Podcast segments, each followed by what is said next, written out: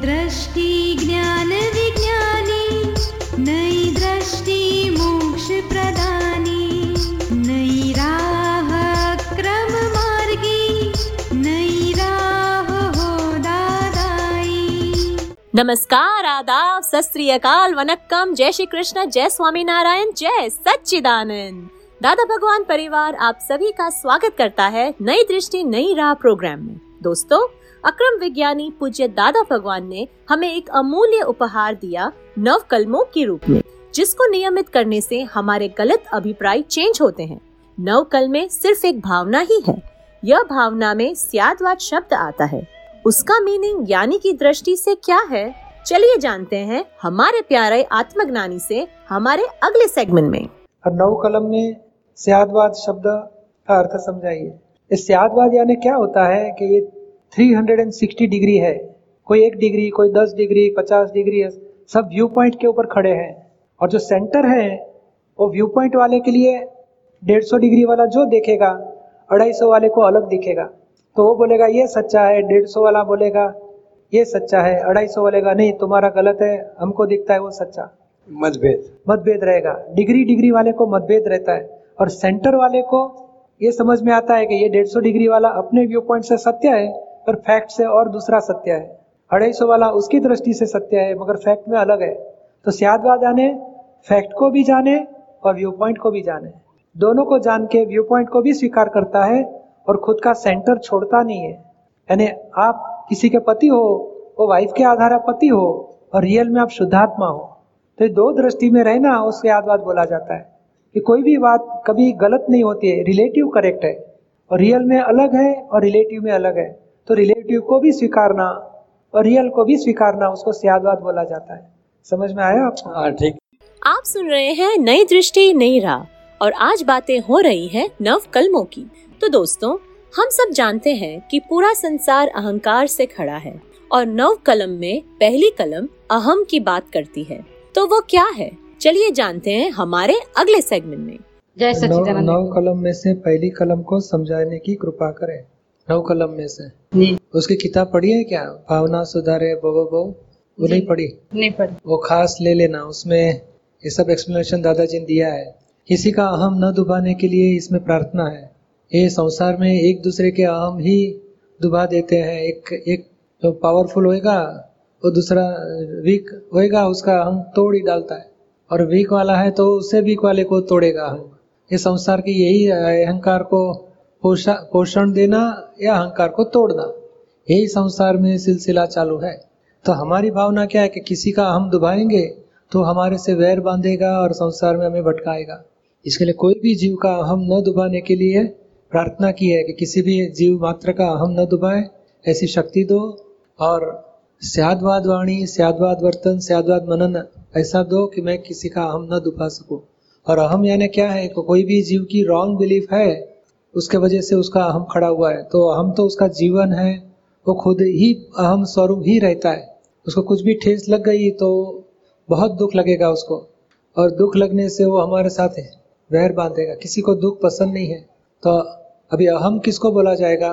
तो ये, ये चोरी करता है आदमी कोई। तो उसके बिलीफ में है कि मैं चोर हूँ और चोरी करना मेरा धर्म है। तो हम, ये चोर गलत है, मारने चाहिए। हमें नहीं बोलना चाहिए। पुलिस वाला पकड़ेगा, मारेगा।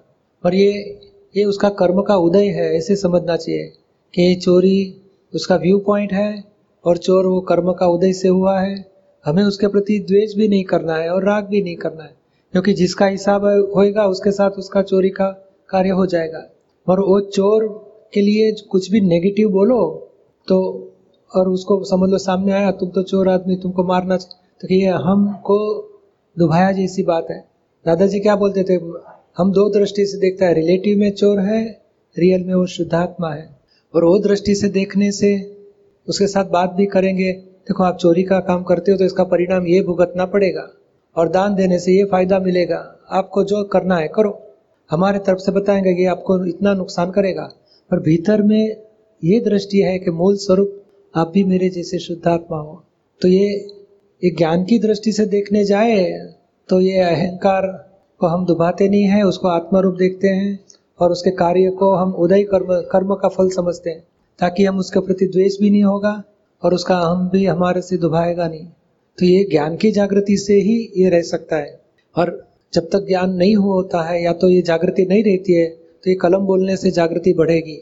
कोई भी जीव मात्र का अहम न दुबाने की शक्ति दो ऐसे प्रार्थना करने से जागृति बढ़ेगी। समझ में आया आपको? जी। चलिए जानते हैं हमारा आहार कैसा होना चाहिए? उसके बारे में। समरसी आहार वो तो क्या है कि कल बात हो गई थी। समरसी यानी छह प्रकार के रस जो बोलते हैं खट्टा खारा तीखा नमकीन बाद में कड़ुआ मीठा और तुरा। ये सब छह प्रकार के षड रस बोला जाता है। तो ये उसका प्रमाण कुछ ना कुछ कम ज़्यादा मगर ये खा, हमारे खाने में ये प्रमाण होता ही है। तो कोई लोग क्या है कि मीठा ज़्यादा खाते हैं और कड़ुआ नहीं खाते तो उसको बाद में शरीर में ऐसा दर्द होगा कि कड़ू दवाई ज़्यादा लेनी पड़ेगी उसको। तो कुदरत क्या बताती है कि सम प्रमाण में रखो किसी एक को ज़्यादा मत करो एक किसी एक को कम मत करो। नॉर्मल जो व्यवहार में जो हम खाना पीना बनाते हैं उसमें सभी प्रकार के रस डाले जाते हैं। नीम के पान भी रहेंगे मेथी भी डालते हैं तो कड़ू रस भी शरीर में आता है। तो ये समरसी खुराक होने से क्या है? शरीर निरोगी रह सकता है। तो ये, ये प्रार्थना करते हैं कि समरसी खुराक लेने की शक्ति दो। कोई भी रस में लुब्धमान पना न हो ऐसी परम शक्ति दो। आप सुन रहे हैं नई दृष्टि नई राह और आज बातें हो रही हैं नव कलमों की। तो दोस्तों नव कलमों में हम बोलते हैं कि हमें शक्ति दो। तो यह शक्ति कौन माँगता है? और उससे क्या असर होगी? क्या उससे हमारी क्षतियाँ खत्म हो गए हमारे भाव पॉजिटिव होंगे? तो वह कैसे? चलिए जानते हैं हमारे आत्मज्ञानी से, हमारे अगले सेगमेंट में। नव कलम कौन पढ़ता है? शक्ति कौन माँगता है? वो तो रविंद्र कुमार के ही डिवीज़न में जाएगा, क्योंकि रविंद्र कुमार ने अज्ञानता से जिस प्रकार के अहंकार किए, या तो वाणी के दोष किए, किसी के प्रति अभाव, तिरस्कार, किसी के अभिनय अपराध तो ये अभी वो माफ़ी मांग के वापस आता है कहना इस प्रकार के जो भी प्रकार के दोष हुए व्यवहार में, उसके लिए मैं माफ़ी माँगता हूँ, मुझे स्यादवाद वाणी, स्यादवाद वर्तन, स्यादवाद मनन हो जाए, ऐसी शक्ति दो। वो रिलेटिव रियल तरफ़ है और ये भी है रिलेटिव मगर वो हमें प्रज्ञा का काम रियल के पुरुषार्थ कराने का और ये नव कलम हम रिलेटिव को हम भागाकार करके खत्म करना चाहते हैं। कि रिलेटिव में जितने भी हमने गुणाकार किए, उसका भागाकार हो जाएगा। जितने भी मल्टीपल किए डिवीज़न होके खत्म हो जाएगा। समझ में आया आपको? आप सुन रहे हैं नई दृष्टि, नई राह। और आज बातें हो रही है नव कलमों की। तो दोस्तों, नव कलम में अवर्णवाद की बात आती है। तो वह क्या है? क्या वह कुछ वर्ण के बारे में बोलने की बात है? चलिए जानते हैं अवर्णवाद के बारे में अपने प्यारे आत्मज्ञानी से अगले सेगमेंट में। अवर्णवाद। अवर्णवाद। वर्ण यानी वर्णवाद यानी जैसा है वैसा बोलना। अवर्णवाद यानी जैसा है बोलना। उसके विरुद्ध बोलना। ये आदमी दस टका सच्चा है नब्बे टका गलत किया अथवा तो दस टका उसने गलती की है नाइन्टी परसेंट करेक्ट है तो एक आध गलती को भी याद करके साला झूठा आदमी है। एकदम सब उसका गलत बोल देने का। सचमुच उसकी गलती ओनली टेन परसेंट उसमें भी हम एक ही बात पकड़ के सारे आदमी को गलत बोल दिया। ऐसा नहीं बोलना चाहिए। यानी हमारे मनुष्य के पास बुद्धि की इतनी कैपेसिटी नहीं है कि जैसा है वैसा समझ सके। तो इसके लिए कोई नेगेटिव किसी का बोलो ही मत। तो गुनाह हो जाएगा। एग्जैक्ट बोल नहीं सकते कि इतना करेक्ट है इनका, इतना इनकरेक्ट है इनका। तो बोलने के बदले करेक्ट ही बोलो। बुरा बोलो ही मत किसी का। तो ये हम हम, ये जो नव कलम में जीवंत या तो मृत्यु हुआ किसी भी आदमी के लिए कुछ भी हमारे शब्द गलत निकल गए तो हम माफ़ी मांग लेते कि ऐसे नहीं करने की शक्ति दो। अभी रावण के लिए हम बुरा बोलते हैं। रावण तो ऐसा था, व्यभिचारी, दुराचारी, ये सब नहीं बोलना चाहिए, क्योंकि रावण ने कोई गलत काम नहीं किया है। सीता जी को लेके गए, मगर कोई दूसरा बुरा बुराई दृष्टि से भी नहीं देखा है, उसका कर्म, अहंकार का कर्म था। और हमें मालूम नहीं रावण के दिल में क्या भावी तीर्थंकर है रावण तो। और आज रावण के पुतले जलाते हैं, उसके लिए बुरे शब्द बोलते हैं, अभिमानी बोलते हैं। एक्चुअली ये रामचंद्र जी को बढ़ाने के लिए रावण की डी वैल्यू कर दी। मगर वो सलाखा पुरुष, श्रेष्ठ पुरुष था रावण। और विद्याधर था, बहुत साइंटिस्ट जैसा था। तो उनके लिए बुरा शब्द बोले तो हमारा आत्मा के ऊपर आवरण आ जाएगा।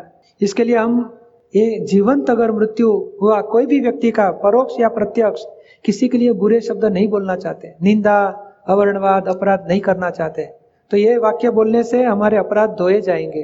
समझ में आया आपको? आया साहब आप सुन रहे हैं नई दृष्टि नई राह। और आज बातें हो रही है नव कलमों की। तो दोस्तों कभी कभी गुस्सा करके बातों को भूल जाते हैं और कभी कभी बात को बढ़ाते हैं और दिल में रखते हैं। उसको क्या कहेंगे? चलिए जानते हैं ऐसे ही तंतीली वाणी के बारे में। हमारे अगले सेगमेंट में। तंतीली भाषा। तंतीली यानी क्या? तंत रखता है। तंत यानी रात को हस्बैंड वाइफ में झगड़ा हो गया तो सुबह में वो चाय रखेगी तो कप कभी वो टेबल के पटक के देगी। तो आपने को समझ में आ जाता है रात का गुस्सा अभी है उनके दिल में तो रात का सात बजे और सुबह सात बजे, बारह घंटे वो तार चालू था। वो तंत बोला जाता है। तंत यानी कनेक्शन तो बाद में वो शब्द भी कैसे निकलते हाँ हाँ। पियो चाय खाओ, मरो। तो गुस्से में गुस्से में गुस्से में खराब शब्द बोल देते वो तंत है तंतीली है। तंत शब्द, यानी वो बुद्धि से पकड़ के रखता है कि पहले इसे किया था, इसे किया, आपका स्वभाव ही ऐसा है। बहुत गुस्से में आके बाद में वो खराब शब्द बोल देते हैं, बुरे शब्द, वो तंतीली भाषा बोला जाता है। आप सुन रहे हैं नई दृष्टि, नई राह, और आज बातें हो रही है नव कलमों की। तो दोस्तों, जो हम वाणी बोलते हैं उसकी सामने वाले पे क्या असर होती है? सही या गलत? तो हमें कैसी वाणी बोलनी चाहिए? कठोर या मीठी? और क्या हम मीठी मधुरी वाणी बोलने की शक्ति मांगे तो हमें मिलेगी? चलिए जानते हैं वाणी के बारे में विस्तार से हमारे अगले सेगमेंट में। तो ये हम नौ कल में बताया कि तंतीली भाषा कठोर कठोर यानी रफ भाषा एकदम रफ। यानी क्या? ऐसे बैठे, आप लोग बैठ रहे जाओ खाने के लिए। मूर्ख लोग बैठे रहते हैं, समझते नहीं टाइम हो गया, जाओ खाने के लिए। तो आपको, अपने को लगेगा शांति से बात करो, नहीं तो नहीं खाने का मैं। कठोर भाषा। स्ट्रॉन्ग शब्द ऐसे लगते हैं, एकदम हार्ड लगते हैं। हार्ड एकदम हार्ट को दुखदाई हो जाए, ऐसे भारी शब्द। उसको कठोर बोलते हैं। और तंतीली, यानी द्वेषीली वाणी है। तो पूर्व का अभिप्राय के साथ है पूर्वग्रह के साथ। तो ये ऐसी कोई बोले, मुझे तो नहीं बोलनी है, पर कोई भी बोले तो भी मैं मृदु, रुजु सॉफ्टली बोलू और सरलता से बात करो, ऐसी मुझे शक्ति दो, ऐसी भावना है इसमें। आप सुन रहे हैं नई दृष्टि, नई राह, और आज बातें हो रही है नव कलमों की। तो दोस्तों, जब हम खाना खाते हैं, तब क्या हमें अवेयरनेस रहती है?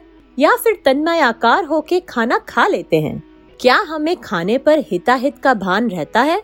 या फिर जो पसंद है, वही हम ज़्यादा खा लेते हैं? आपको पता भी है, उसके क्या कॉन्सिक्वेंसेस हो सकते हैं? चलिए जानते हैं हमारे प्यारे आत्मज्ञानी से। और लुब्धमान लुब्धता यानी ये खाना खाते हैं ना? तो अभी आपको कुछ समझ लो टोमेटो का सूप मज़ा आ गई तो आप दो चार बार खाओगे दो चार बार ले लोगे। अरे मज़ा आ गई मज़ा आ गई। तो ये लुब्धमान यानी तन्मय आकार होके रसा स्वाद में तन्मय आकार होना उसको लुब्धमान बोला जाता है। और लुब्धमान में क्या है कि शरीर की ज़रूरत थोड़ी रहती है एक वाटी सूप पीने की। और ये मोह के वजह से लोभ के वजह से लालच। लालच के वजह से ज़्यादा ले लिया वही क्रोध मान मायालोभ ही शरीर में रोग उत्पन्न कराते हैं। लोभ के वजह से ज़्यादा खाया गुस्से में आके खाया और मान क्रोध मान मायालोभ का उपयोग होके ये कार्य किया तो शरीर में रोग उत्पन्न हो जाएगा। तो ये निरोगी निरोगी शरीर होगा तो धर्म कार्य में भी हेल्प हो जाएगी। तो हम ये भावना करते कोई भी लुप्त रस में लुब्धमान पड़ा न हो जाए ऐसी मुझे शक्ति दो ताकि हम निरोगी रह सके और मोक्ष मार्ग में आगे बढ़ सके। आप सुन रहे हैं नई दृष्टि, नई राह, जो सुलझाता है ज़िंदगी के हर एक सवाल को।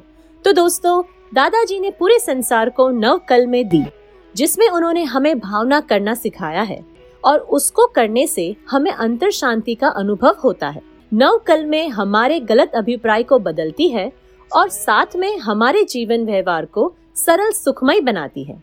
चलिए ऐसे ही नव कलमों से भावना करके सबके जीवन को सुख और शांति में बनाए। अधिक जानकारी के लिए लॉग ऑन करें Hindi dot Dada Bhagwan dot O R G या फिर ईमेल करें Dada on radio at U S dot Dada Bhagwan dot O R G या फिर फ़ोन लगाइए one eight seven seven five zero five three two three two extension twenty three या फिर Dada Bhagwan foundation YouTube channel को subscribe करें। आज के लिए हमें दे इजाज़त, कल फिर मुलाकात होगी। तब तक के लिए स्टे पॉजिटिव जय सच्चिदानंद।